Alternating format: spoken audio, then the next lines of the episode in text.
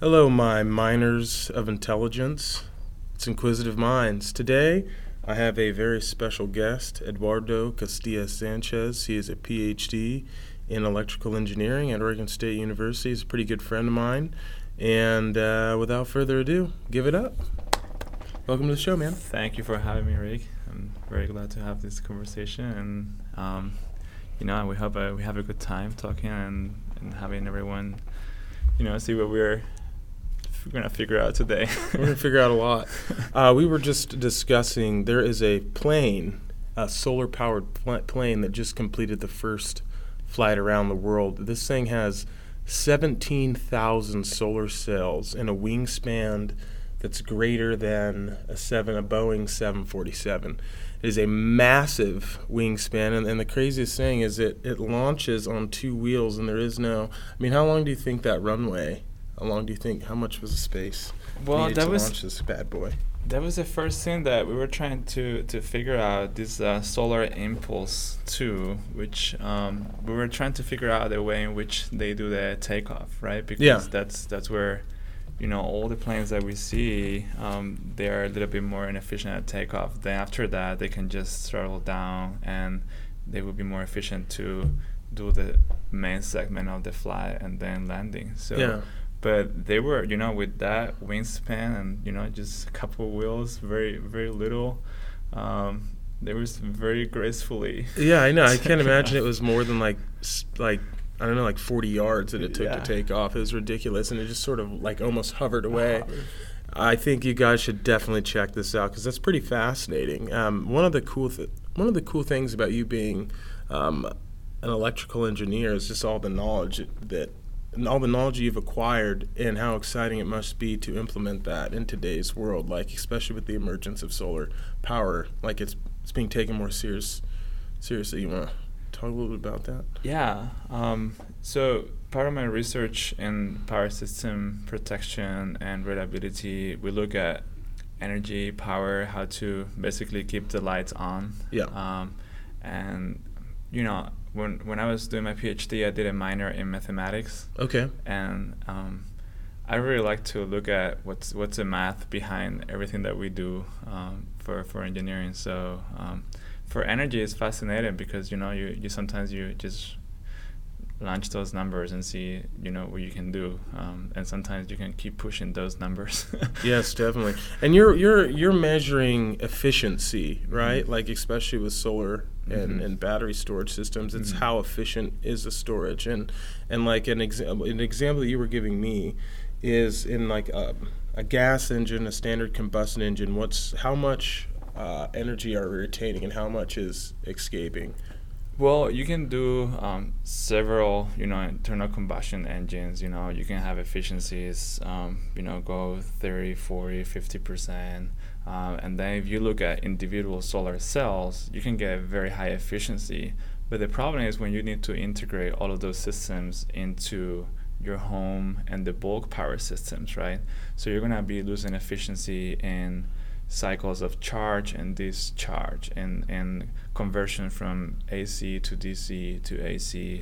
Uh, so there's several layers. Okay. And, and then when you look back to back, um, you know, we like to think about energy as being kind of the holy grail of, of you know, energy efficiency. Because yeah. you have, you know, your demand goes up, and then if you have saved some energy, then you can use that energy that you have stored, and then you know demand goes down, and then you can go and recharge your batteries. It it works really well, and and the main issue that we're having to integrate very large scale is that when you need to figure out those control algorithms so that they are efficient, those extra layers that they're gonna be user friendly. Yeah.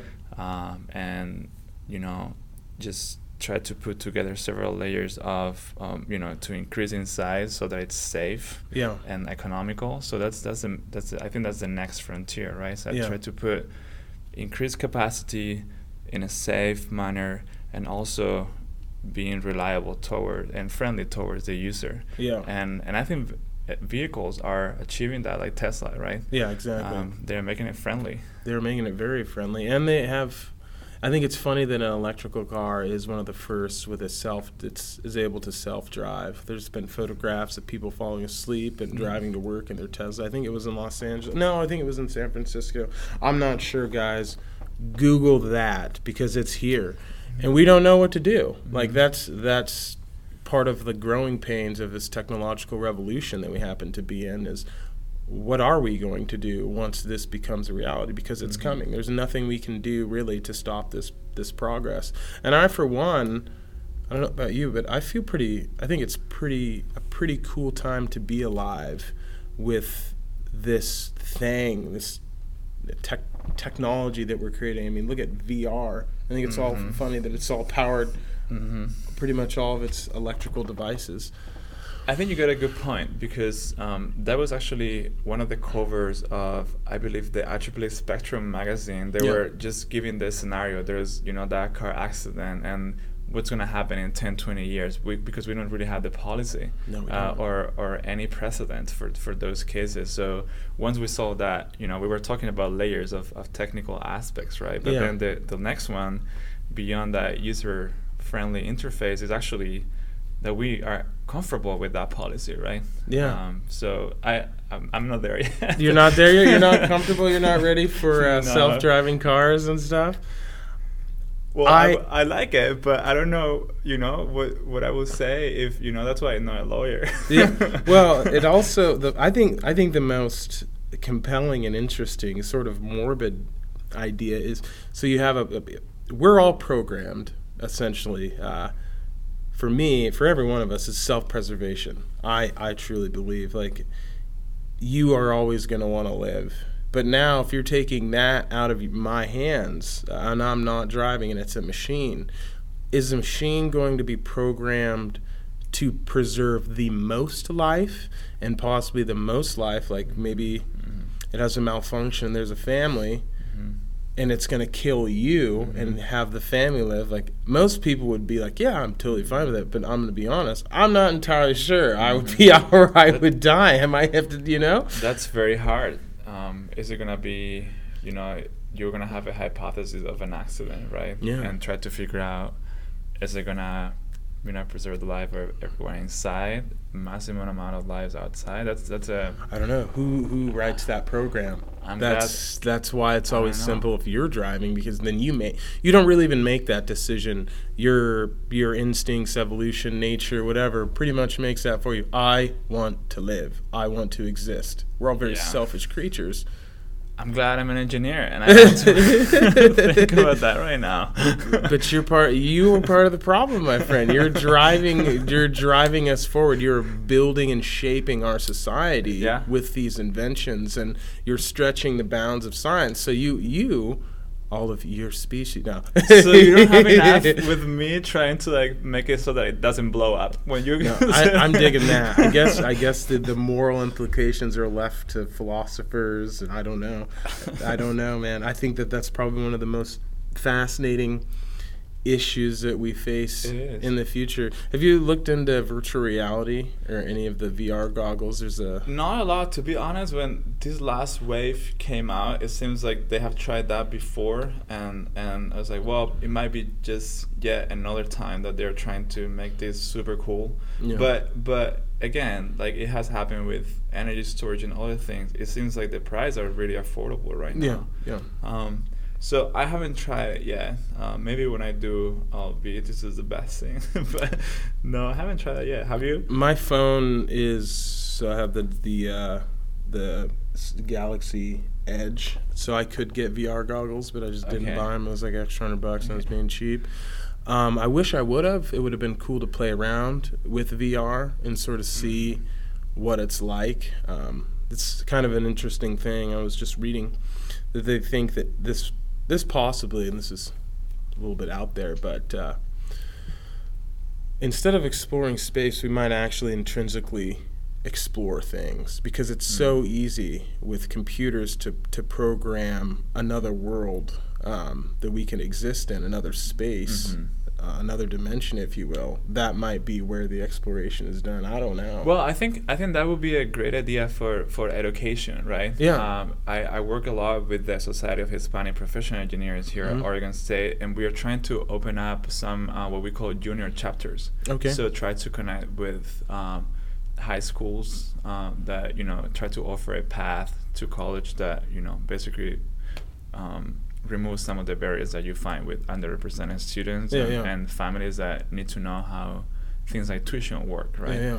So um, that type of program that you could have them, you know, in just a, a room that you book at the library like we have right now yeah. and, and say, hey, let's have an activity to explore, um, you know, the oceans.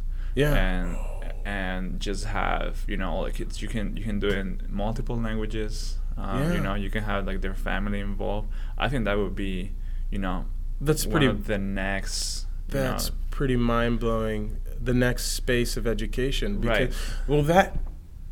Whoa, that's a big idea, because yeah. wouldn't that that could essentially eliminate colleges? College can't. You could journey to cl- instead of your instead of your classroom being the traditional classroom.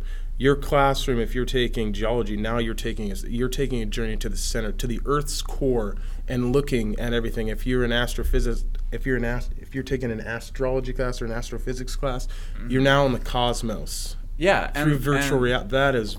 And I'm not saying that we need to substitute a lot of the tradi- traditional education. I really like to go to class with my whiteboard markers. And, and you know, work out problems, and that's just because of my discipline. Yeah. Um, and and I think it will be a little while since, you know, hopefully they kick me out of the classroom and, and you know, interacting with students, you know, one-on-one, because I think it's really hard to substitute that, that interaction and being a role model.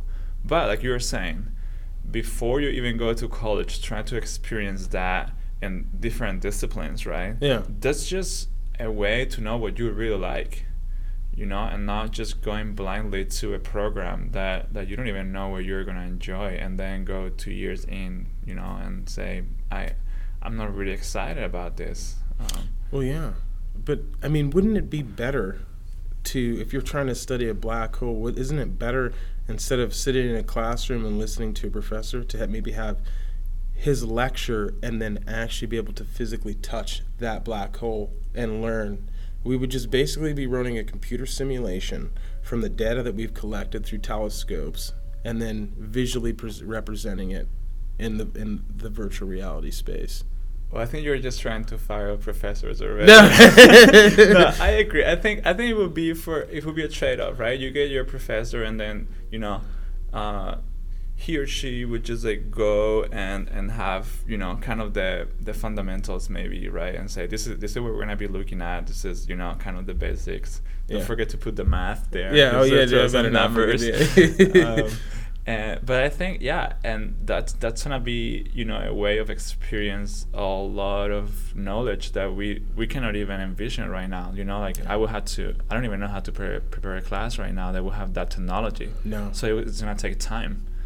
Would you have to figure that out, or could you leave that in the hands of the u- users to structure it? I don't know. I mean, I I will feel a little bit, you know, um, afraid of just like going to, you know, to embark in, into a new course with a lot of things that I haven't not experienced before, and I know, and I'm very comfortable with. Yeah, that's true. Um, so maybe maybe university will have some, um, you know, set of, um, you know, colleagues that they will test those first, and then help you implement those. Um, yeah, I don't know. I don't know how it's gonna work out. But I don't know. It looks really cool. It does look cool. I don't. It's. Te- I think technology is, is moving so fast that we're all behind.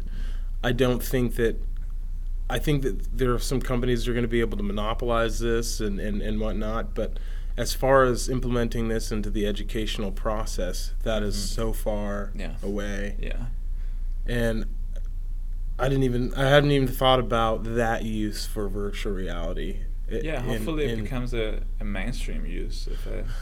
Is it a good thing? I mean, you look at the. You, are you aware of like Pokemon Go and yeah. whatnot? That's the first one. This yeah. is how it starts. It's getting people up off the couch. You are you are in the virtual world playing Pokemon, mm-hmm. which I find hilarious because we all. a lot of kids did that when I was growing up with the cards, and now you're able to be on your cell phone. Yep. And yeah, I think um, you know, this Pokemon. I, It, it actually um, the the actual technology is it's very close to that older game Ingress yeah. that uh, that some people used to play. I'm, I'm a video game nerd too. Oh so, really? Um, I, I I just don't play a lot anymore because I have a real job. I don't play Pokemon Go, but yeah. But uh, but I, I feel like that's a good example of, you know, we had the technology and it became popular when it really connected with something that we kind of did when we grew up, you know, some something familiar yeah. that we were able to approach that interface and, and, and say, oh, now we're gonna enjoy this, you know, augmented reality and like go out and walk twenty-five miles all, all to, to hatch an egg or to catch to, to send out lures to catch Pokemon. I think it's great. I think I think the b- implications of this game are pretty cool. You have a lot of people losing weight. It gives people maybe people. a way to connect to nature and walk and interact with other people. So I think it's all been pretty positive. There, people are going to die. People have already died. Well, it's it's it's gonna those stories are going to be, you know, headliners. And yeah. there's bad, you know, just on campus. I was heading to the gym and I saw someone with like two phones, two just, phones, just going down. Uh, you know, with catching Pokemon, so uh, maybe there was like some outsourcing or something involved there. No idea. I don't you find it funny though? I've always found it funny, and I, I think I've talked about this before, but you know, new people join, I'll bring up this story. I think it's funny that um, with every progression of anything that we do, it always costs lives, and people are outraged. I don't understand why people think that they can protect people from everything. For some reason, it just seems to be there's always a, you know, Newton's law of there's always an equal and opposite reaction. Mm-hmm. So if something's really, really cool, it means it seems to mean that people are going to die doing it, or something's really, really great. There's some sort of secret cost or hidden cost mm-hmm. and everything like that with self-driving cars. It's going to malfunction. Technology isn't perfect. Things are going to crash. Your phone crashes. My phone, not my, not necessarily, but eventually as it gets older, it will crash. The system will fail. People will die. It's just the cost of mm-hmm. progression. Yeah, it's a it's a very it's a very difficult issue um, because you don't know what the numbers will be with some other activity, right? No. Um, the way that I think about it is, you know, you have some accident and such. such a way, but it's hard to see, you know, like rewriting history. Uh, it going back to um, kind of like power system protection, we we see that when uh, we have very big blackout events. Um, it's it's very hard to measure the um, the costs, the societal costs on, on human lives, unless you just like put a number in dollars, right? Yeah. But I, I've seen some works where, you know, you for example look at the hospital. And a hospital should have a, a backup generation. You know, they should yeah. be the, the last place where the electricity would go down. So I, I was looking at some works where they were trying to look at the the the rates of, of basically fatalities during that time mm-hmm. versus what it will happen on a similar month, on, you know, a similar time of the day, uh, some other year. Okay. Um, and, and that's the only way. You need to compare with some other real world data that, okay. that you have, uh, not just focus on, on one case, right? Exactly. Uh, you know, so, oh, somebody got stranded on an elevator, you know, or, or something. Yeah, it, it it also happens some other times where there's not that other circumstance happening. So right? When you say a power protection system, what is it that, for some of our listeners, what does that mean? What is what would something like that look like if you could sort of describe that for us? Yeah, so um, a lot of the protection systems that we have in, in in the bulk transmission system, um, they are basically called relays. Okay. And relays are very boring mechanisms. It's nothing like virtual reality yeah, and, yeah. and Pokemon Go or yeah, anything. Yeah, it's yeah. just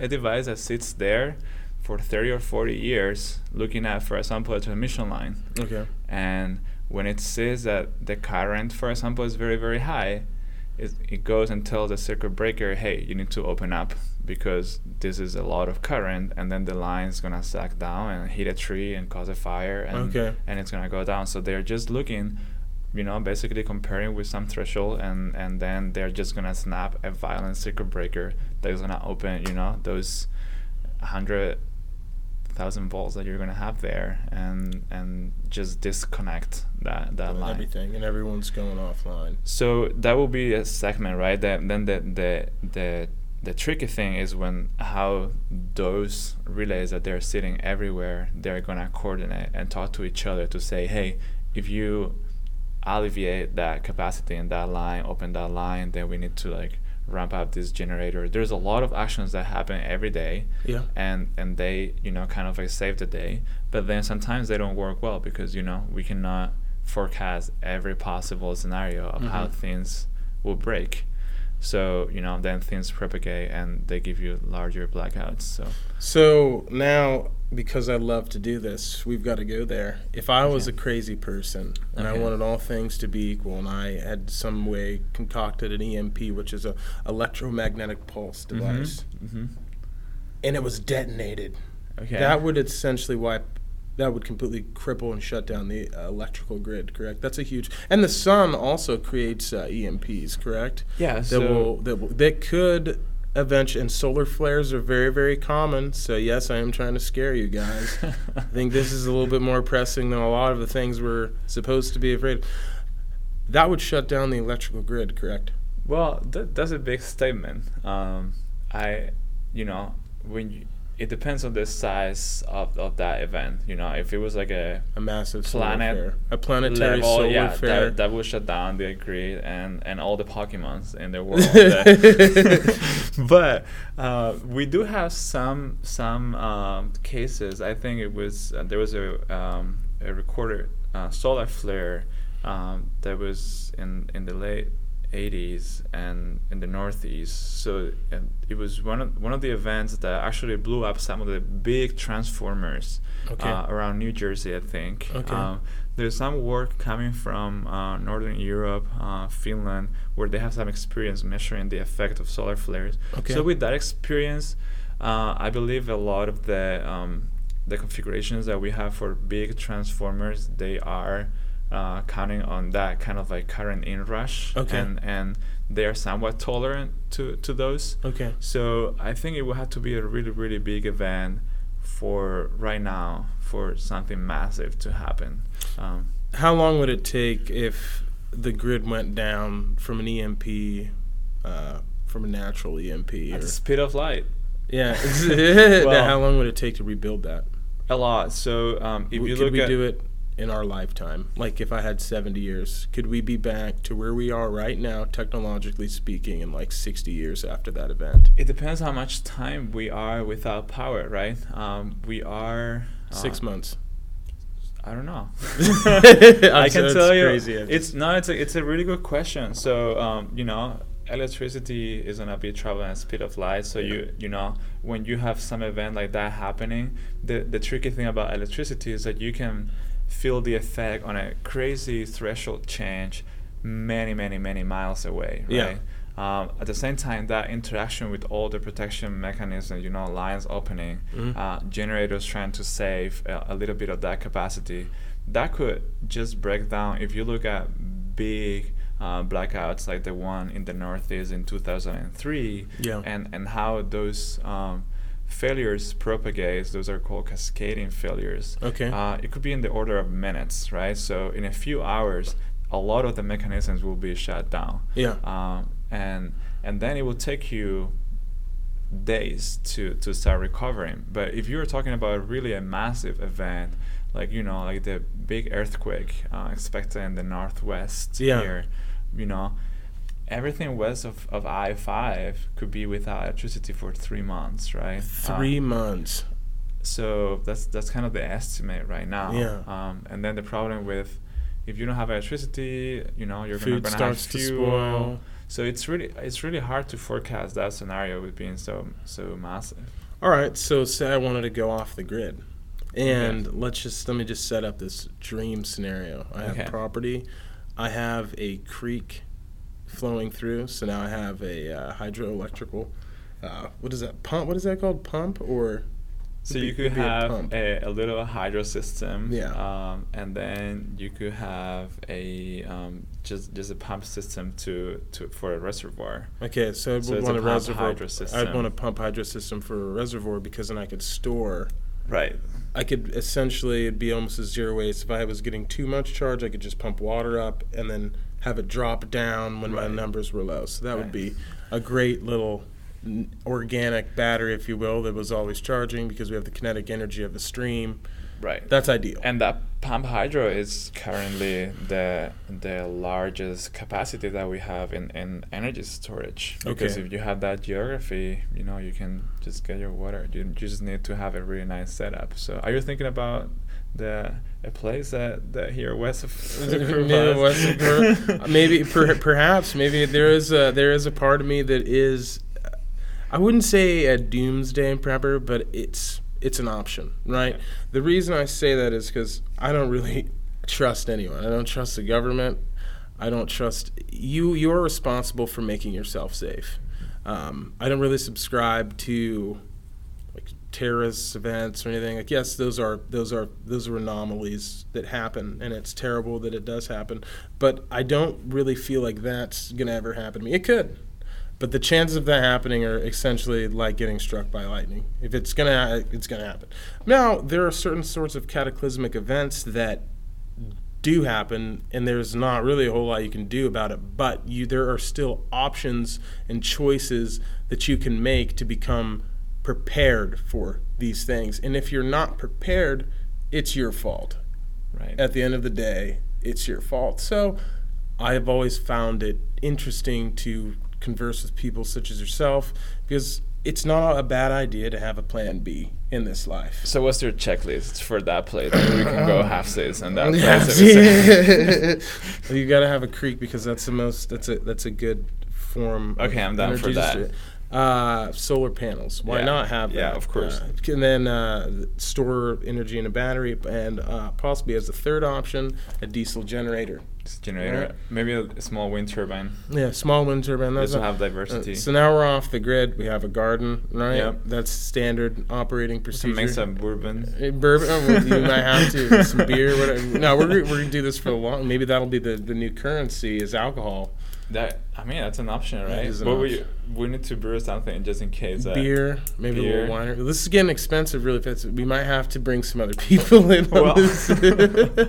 Well, the thing for wine is that we need to plan way in advance, right? Because yeah. we need to gra- get the grapes really in good shape. You're from Spain, yeah. so we could probably go to, to Spain and, and, and parts of France. And we get can some bring good some seeds. Like Tempranillo. Um, that's, I've seen some of those in Southern Oregon too. It'll be good to go.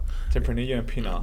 Pinot, yeah, Pinot. That's good. That's good. But I, I think that if okay, all, all let's say we get all those things. We got um, solar, water, wind, and uh, and the diesel generator, a little generator.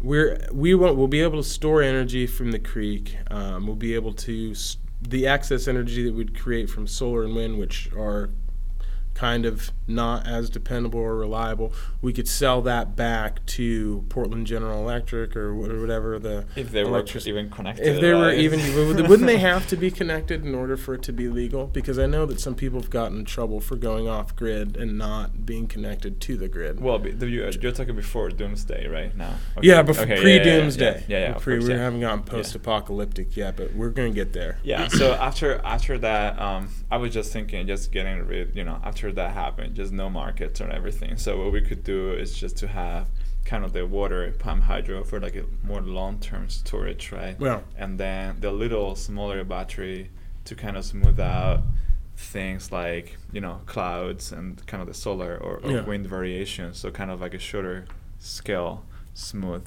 for for our, you know, energy input. So um, and then the hydro for longer term. So it's good.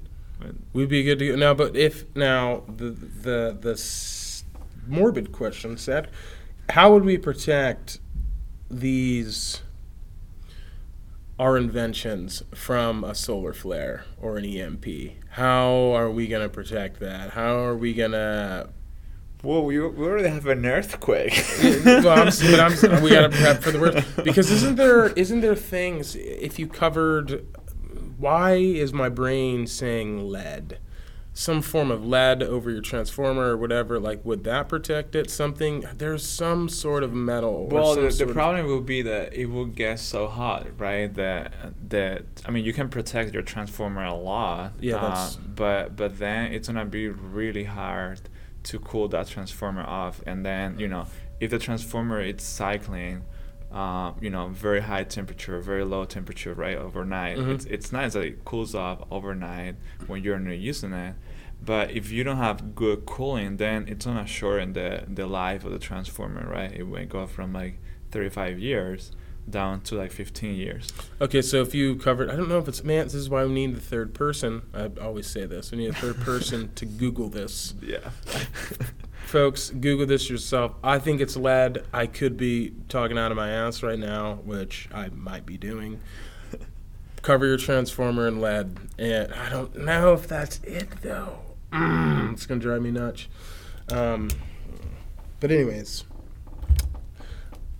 so we might be screwed. We might we might have spent all this money building a hydro storage, well, solar panels. Unless we can survive from the earthquake to the solar flare, statistically it would be really harsh if they happen like at the same time, right? Yeah. So, um, you know, we just make one step at a time. And just take just, it one day at yeah, a time until we get... See what happens. We have people over and... No way, man. We might get Donner Party real quick.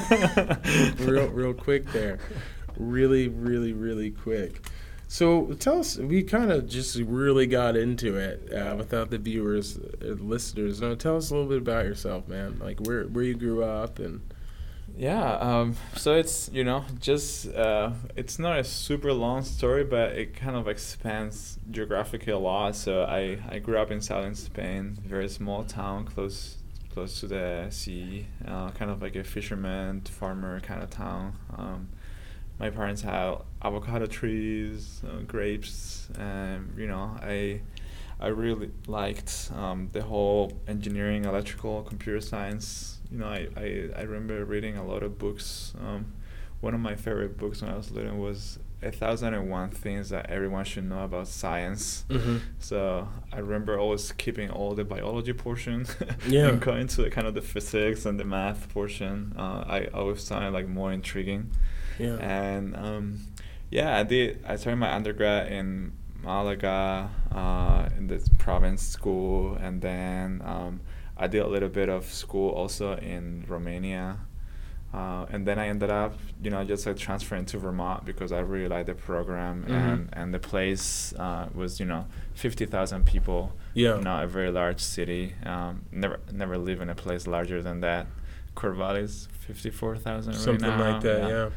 So, um, so yeah, after I finished uh, school in Vermont, my PhD, I, I was really lucky that, you know, this position here was a good fit and it felt like the right size too. So, um, you know, I'm enjoying the West. The West Coast life? The West Coast. It's good. Yeah. I'm, well, I'm glad, man. It's, it's, it's awesome that we, this, this America, the U S rather, seems to get the best and brightest minds from all over the world. It's interesting that everyone kind of flocks here. Or at least the crazy, risky ones. The risky, but isn't that isn't that what you want? I think so. That's. I really feel like that's this melting pot of a country has just always been able to steal intellectual capital from all over the world, and I think that's one of the reasons why we're sort of at the top. People say we're in decline, but I mean, as far as technological advances and stuff, it seems to be that we're leading the way. Although this solar flight was done by, uh, I think, a Swiss Swiss Swiss Swiss pilot, but still cool. Still yeah, cool. it's it's just global, right? I think um, you know we just end up like being here. We like the place and, and we like the people that we're around. So we, we tend to stick together. Uh, yeah. You know, all the nerds. Uh. All the nerds are wa- are wannabe nerds. You say you were saying uh, we we were hanging out a little bit before this. Your your grandpa, he mm. was a science. It, yeah, he was really in high the in nuclear uh, stuff. So he used to travel in several places in Spain uh, when kind of the first nuclear power plants were coming up. Mm-hmm. Um, so he also really loved hunting.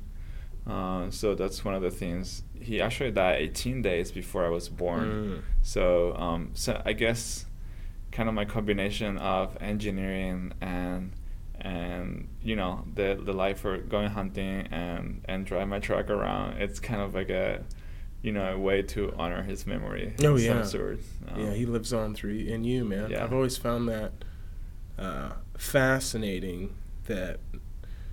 Even though our our loved ones pass on, there there's definitely something inherently left, encoded in us, if you will, of them that is uniquely them, and these traits manifest themselves in your life. I think so, and and also because, you know, every time that I would go back and see my family, you know, they would all tell me, you know, how I look like him and, and the things that he would like, so you kind of also inherit that knowledge through all their family members, right? Uh, and just like make it your own. So uh, it's yeah. I, I I like to honor that. Um, I'm I'm also doing the um, Hood to Coast relay race with uh, for Providence Cancer. Yeah. So that's kind of like the other way that I try to honor his memory too. We did it last year. It was a blast. Yeah. Uh, going from Mount Hood, it's like it's a relay running. So you might get a leg where you are at like three a.m. Six, seven miles. Okay, go for it. It's made of a storm. That was pretty scary. Oh, I fun. Man, kudos to you because I am anti-running. I don't know what it is. I'm kind of a big guy, and running is the enemy. I, I'm fine with sprints, but long-term cardio or cardejo, as I like to say, well, it's pretty much the worst. Well, we need, we need to figure out a plan then, because if we're going to be training for our rodeo next year, uh, remember that we're talking we're about events, we're going to have to find some way of training for that. So I'm down. Uh, we'll have to choose the event, some, you know, like battle race, whatever you want to do. Uh, we're going to have to be... Wild cow milking. Let's ride a bull. Okay. I've I have stated this before. I want to ride a bull okay. before I die. I... I I, I mean, who does that? For, it's awesome. There are people out there that strap themselves to a fifteen hundred pound animal that wants to kill them. It, I mean, the adrenaline rush? Are you kidding me? I think you just need to go through it. Some some stuff you just need to experience, right? That same thing happened to me, very low lower level. Snowboarding, right? It's, yeah. It's not that crazy, but... I remember um, when I was in Vermont, everyone would ski or snowboard at yeah. this in school. Um, and I remember at the beginning, I said, well, you need to do a long drive. It's cold. Um, the first days that you were snowboarding, it hurts a lot. Mm-hmm. Um, and I remember that one point where I was just, it was nighttime snowboarding, um, you know, after class. So the best. Um, very. It was not a crazy slope. It's just like a long... Um, Like Trail, a green, like yeah. a green or yellow. Yeah, yeah, very, very long one. For some people, would not be very exciting, but it was such a long run that you, you know, just enjoy. I remember clicking in my mind, okay, I, I think I'm past the threshold where I understand why people would go with all this pain to get this moment of really enjoying, you know, just the sound of the board on the snow. Um, I get yes, that. I can totally relate yeah. to that because the first time I went. Uh, I went skiing actually, was in Hemsedal, Norway, mm-hmm. and I hated it. I, I was, first off, it was the first time I hated it. I was like, this is stupid. Well, I don't want to do this. I'm going to get hurt. But eventually, as I got a little bit more comfortable, the same thing. Just, it was at night, the snow was falling, it's just really picturesque. They're up all the fjords right. that you're surrounded by. And I was just that same thing. Like, I get it. I can relate to this style of humanity, this this idea of riding down on riding down a mountain on yeah. two pieces of wood yeah. or fiberglass, you know, yeah. like I get it. Yeah. It's that point, right? Maybe we need to get to that threshold with the bull riding too. the, I mean, the, uh, I think that the fact that you could die might have something to do with why people do it. Um, but I, or it's the same with like, uh, these, I'm fascinated, but like U F C. Like, mm. can you imagine listening to a song, walking down a path with thousands of screaming fans, getting into a cage and hearing that click, that locking mm-hmm. sound? and looking at your opponent and knowing that you two have both agreed to play a very dangerous game where the the rules are, I'm going to try and take your head off and he's going to do the same to me. And the better man will win. My best might not be good enough, and if it's not, everyone will know that it wasn't. I could get K O'd. Yeah, it's brutal. That is insane. That's the ultimate brutal. test. In my opinion, it's the ultimate sport. There's nothing like it. It is brutal, but it's it's something that's very human in a sense. Yeah, you know, it must be something like that where they just got to the point that, you know, that threshold, right? Yeah. Like, I, I get it. I, I really want to do this because it gives me so much. Yeah. Would you do it? I don't think so. I'll stick with you, the bull riding. You stick with the bull. But you found you found you found a way to. I, I don't know. I, I'm I get a little bit obsessed with like flow states. So I would imagine that you, engineering or people in science, must at some point, at some level, especially if you've made it to a PhD, found some some type of flow state. Maybe in in, in, in creating an algorithm or, or studying, you know, like electrical currents. I'm not sure. So, and a flow state is essentially where you are concentrating on one thing, one key element, one key task. Have you ever right. had that happen in your yeah, study? So, yeah, so if, if I'm doing work, I can really get into a task like working on an algorithm or, you know, programming some idea, uh, some design. I can be doing that for hours and just absorbed by that. But that's, uh, you know, just kind of try to compensate that mental effort.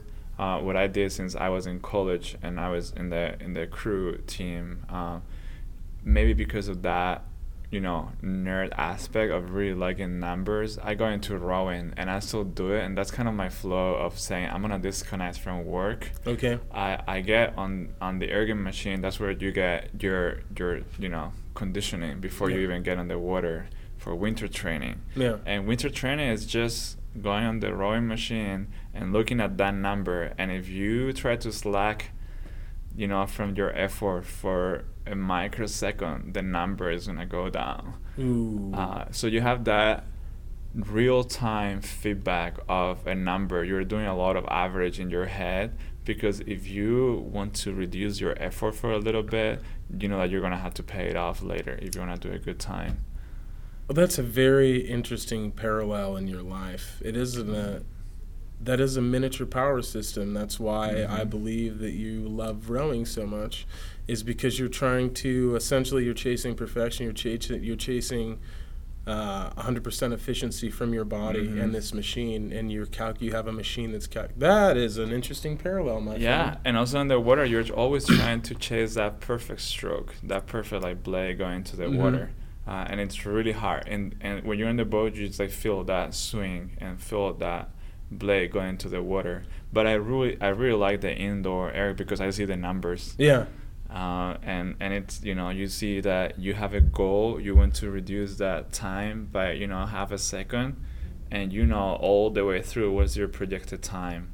And and if you wanna just take a rest in some of the strokes, then you're gonna have to go back with like a power ten. Yeah. To bring those numbers down again. So can't you you can generate electricity from that machine yeah. and charge a battery or yeah. keep a T V running? Yeah, my my last workout, um, the average wattage was one hundred forty watts yeah. for like fifty minutes. So what's that, like a T V? I yeah. could I could have power in my T V for fifty minutes um, with that power, but not a lot, but enough to keep me rowing. Yeah, that's intense. Watch the Olympics. Yeah, right? That's intense. I haven't even watch the Olympics for some reason. I, I don't know why I should. I don't have a T V right now, but there is some, some streaming that you can. I don't have I don't have a cable or anything. There is some Neither. streaming. I was just following the rowing a little bit because I it it's just mesmerizing to see that swing on the boat. Um, that's kind of the the one event that I like to follow. Um, I was reading that uh, the Olympic uh, ceremony, the opening ceremony, was.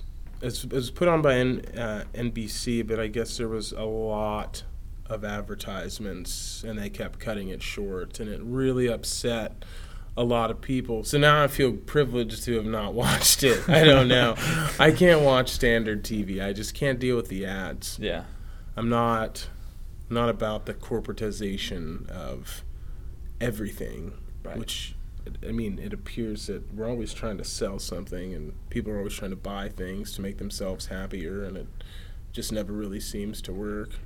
So you wouldn't like a four-hour, uh, you know, event where two hours were commercials? No, I can't deal with that. That's a big problem with football, too. I don't really watch that much football anymore. I, I do love it, but mm. it's just there's a lot of commercials with stuff that I really don't want to buy or even know about.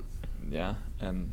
And that's that's kind of the model on a lot of media consumption that we have, right? On on, on websites, you know, you have your information, and then, um, so, yeah, I mean, um, it happens in all media, but in T V it seems like a little bit annoying because you have no other interactive choice. No, to, you yeah. don't. You can't skip. I mean, yeah. you can uh, with the advent of like D V R and whatnot, you can skip your commercials and or yeah. fast forward them, but it doesn't make it any. It's kind of a pain in the neck. I, yeah. I, I kind of feel like um, T V as we know it is sort of on its way out. Did you know that the state of Washington is suing Comcast for one hundred million dollars? I had no idea. For, for um, b- bad consumerism or bad, hmm.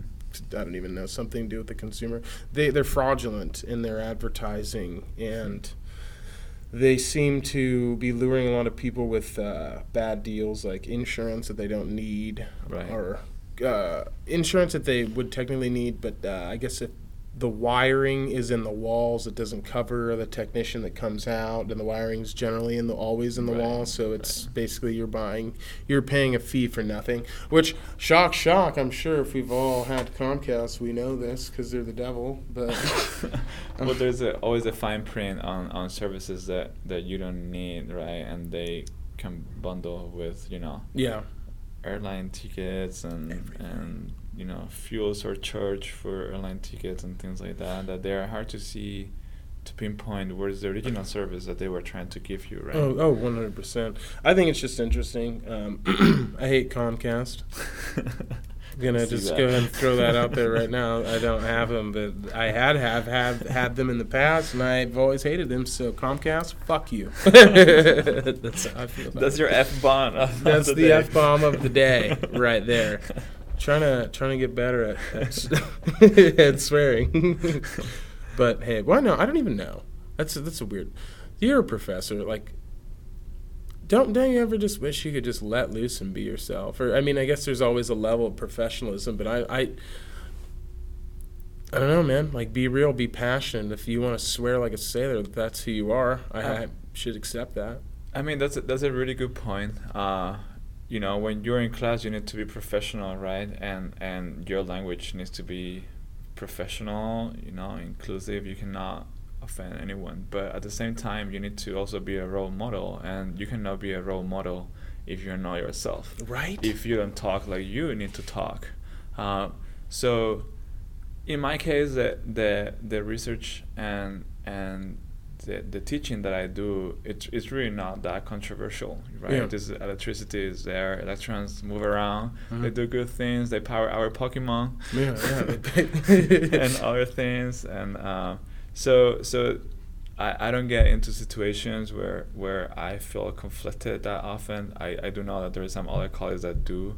Uh, so so I, I, you know, if if I'm if I'm off my, my classroom, then you know, I, of course I will drop an F-bomb here and there. Um, but you know, I th- I think I think you're right. You need to be truthful to yourself if you want to be a good role model. Yeah, yeah. How did you now? How did you? How did you get where you are today? Which I think is a very impressive. I have no idea. You're getting and going on that tenure. If you could recommend, if there are any, what would be a good book that you would recommend, or what is the best book that you could think of to recommend to, to anyone? Like if you were like, this is something you must read, what mm-hmm. would that book be? Uh, can I give you two? Yes, like you can. Like an old one and a more recent one. Yes, you um, can. I I would really liked. Um, The Club Dumas, that's a, that's a Spanish author called Arturo Perez Reverte. Mm-hmm. Um, Club Dumas? Club Dumas. Um, I really like reading that book when I was little. I, I kind of like horror movies and horror mm. stories, psychological thrillers and things like that. And it always like made me think a lot. And, and I remember that book um, well because it, they were talking about uh, some, you know, something was happening, crazy stuff happening, and there was they were looking at some art to try to figure out whether um, you know, they were on the right track or not. And and I remember that the book has some like copies of that art. They were, they were looking at it, and just like I was, I, I remember going through that process of like being able to um, put yourself in somebody else's shoes um, and and how they would react to things. So I think that book was was kind of important for me because of that. Um, and then more recent, I really really enjoyed uh, Ancillary Justice. It's an it's an A I uh, story about, you know, kind of like a space civilization where um, they have spaceships with very advanced artificial intelligence, mm-hmm. and and then when they uh, historically did uh, annexations of like other cultures, you know, they were in war, they uh, ended up freezing, uh, you know, some of the corpses of, of like soldiers that they had, and they were being annexed to to the spaceship to become like segments of that artificial intelligence. Oh, whoa. So you, you experience that story throughout the artificial intelligence story, like first person story, but also through all of those core soldiers. Whoa. That that they can be in multiple places at the same time. And uh, it it was fascinating just to so refreshing, just I like a change. I might have yeah. to read that because you're building a machine essentially mm-hmm. out of human intelligence. You're taking all of their experiences and memories and you're uploading it into this machine. So it's a wide has a wide swath of data from different yeah. different yeah. You know, different I won't, civilizations. I won't tell you more because because you need to read it. But I it's, think it's amazing. That sounds like a good book, my friend. Yeah, I loved it. And I'm I'm reading the second one right now. It's three of them. Yeah. You ever so. read The Old Man's War? No, I haven't. It's a similar concept. I okay. would highly recommend. There's three of those as well. Okay. I'll really check good it out. Books. I like science fiction. Yeah. Uh, I think it's funny because uh, most of our technological advancements can be attributed to science fiction. Mm-hmm. Everything. It's just dreaming, using your imagination. Everything that we that we see in today's world has manifested itself it's through a good catalyst yeah. through our imagination. Are thoughts actual things, or are they alive? That's an interesting, mm-hmm. deep rabbit hole that uh, we can think of, philosophize about for a second. Are your thoughts actual living things? Yeah. If you think about it, I mean, or what whether what other external factors uh, force us to make decisions? Could it be gut bacteria? I mean, think about all the microbes that live on us. Is that influencing us in some way to make decisions and new discoveries? Yeah, all the chemicals, right? Like chemical imbalance uh, and oh, yeah. the way that, that you can see how some of the, um, you know, kind of like disease might be um, diagnosed, right? Oh, yeah. Uh, so, so or I don't know. Uh, that's homework for us. That is homework. Right? These, the, I think that I think that's my favorite thing about science. It's like the hardcore, like chem- boring. I don't know, the, yeah. the tenets and principles. For some reason, I have no, no, no interest in. But when we start questioning norms and the nature of reality with science, that is when I am intrigued, and that is. I think that I think that I like it so much is th- these questions and statements that I make. You can't really say no. Mm-hmm. No one can really say no because we don't have enough data and we don't understand. So I could be right. I could yeah. absolutely be right. I could be incorrect. I could be partially. We don't know. We don't know. There, there's, science gets to a certain level where we don't really know anymore, and then it's really up to debate and it's up to your imagination. And you can be. You could do your PhD on a. Your whole life's work could be proving your imagination was correct, and yeah. I find that incredibly beautiful. So we can leave it as a homework assignment for everyone, or for that third person doing the Google search. Yeah, figure out if we're influenced. If if I do, figure this out. I need a third okay, person. Thank you. I gotta get someone in here. Um, really quickly, I want to talk about um, Tesla mm-hmm. and the, what what do you know about their new, their battery and how efficient is it? And I mean, they're really. it seems to be on the cutting edge of of the emergence of alternative of electricity as an alternative fuel source. Yeah, I think I think they they are doing something similar to what we were talking about earlier, about going to that next stage of, of being able to interconnect their battery systems, that they are kind of sized for like a house level, you know, or like mm-hmm. several houses, uh, all the way up to the utility level, kind of like their mega yeah. battery thing. Uh, so I think they are trying to reach and push through that level of, you know, what's the level of aggregation that we're actually going to interact kind of one-to-one with the utilities, right, yeah. and, and the bulk power systems. And that's a level of interaction that it's much harder than the one that you have between your car and your house, right? So I yeah. think that's that's going to be the next step, and that's I think that's where they're going.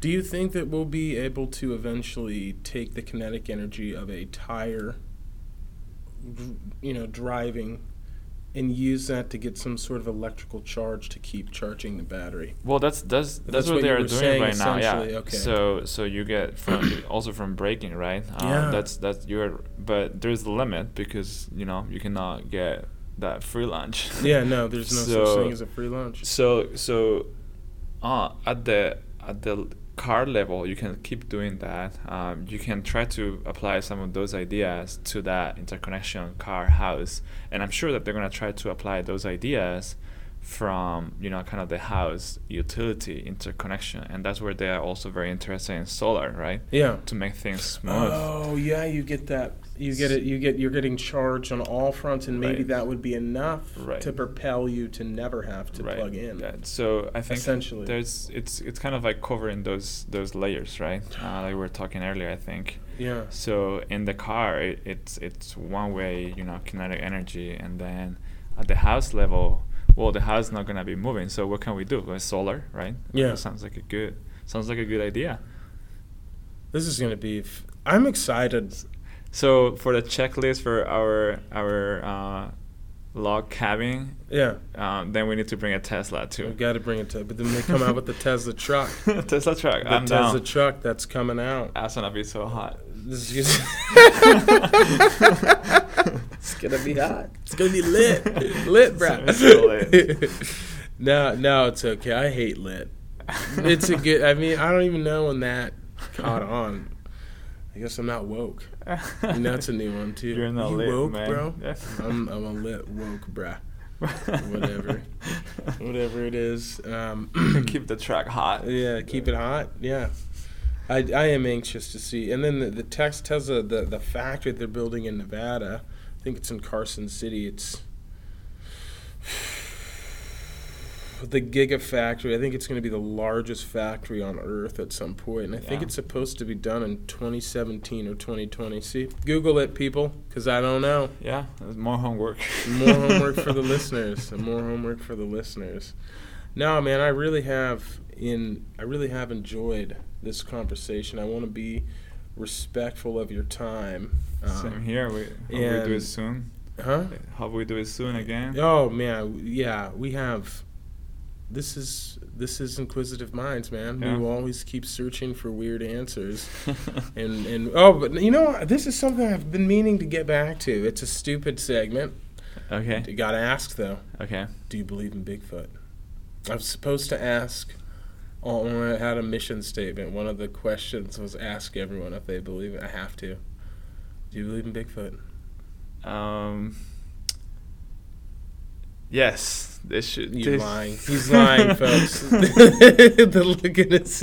No, it's okay. You cannot be there's an Oregon State. No, there's, no. There's no I, well, you can. I hope. I hope. I. I hope I, too. I hope too. I. I want to believe. Me too. And and I think, hopefully, if we get that log cabin running, that would be the first folk to invite for bourbon and wine tasting. Is, is Bigfoot? Yeah. Yeah. It, would be the fast, the it would be the fastest one to get there. He would be.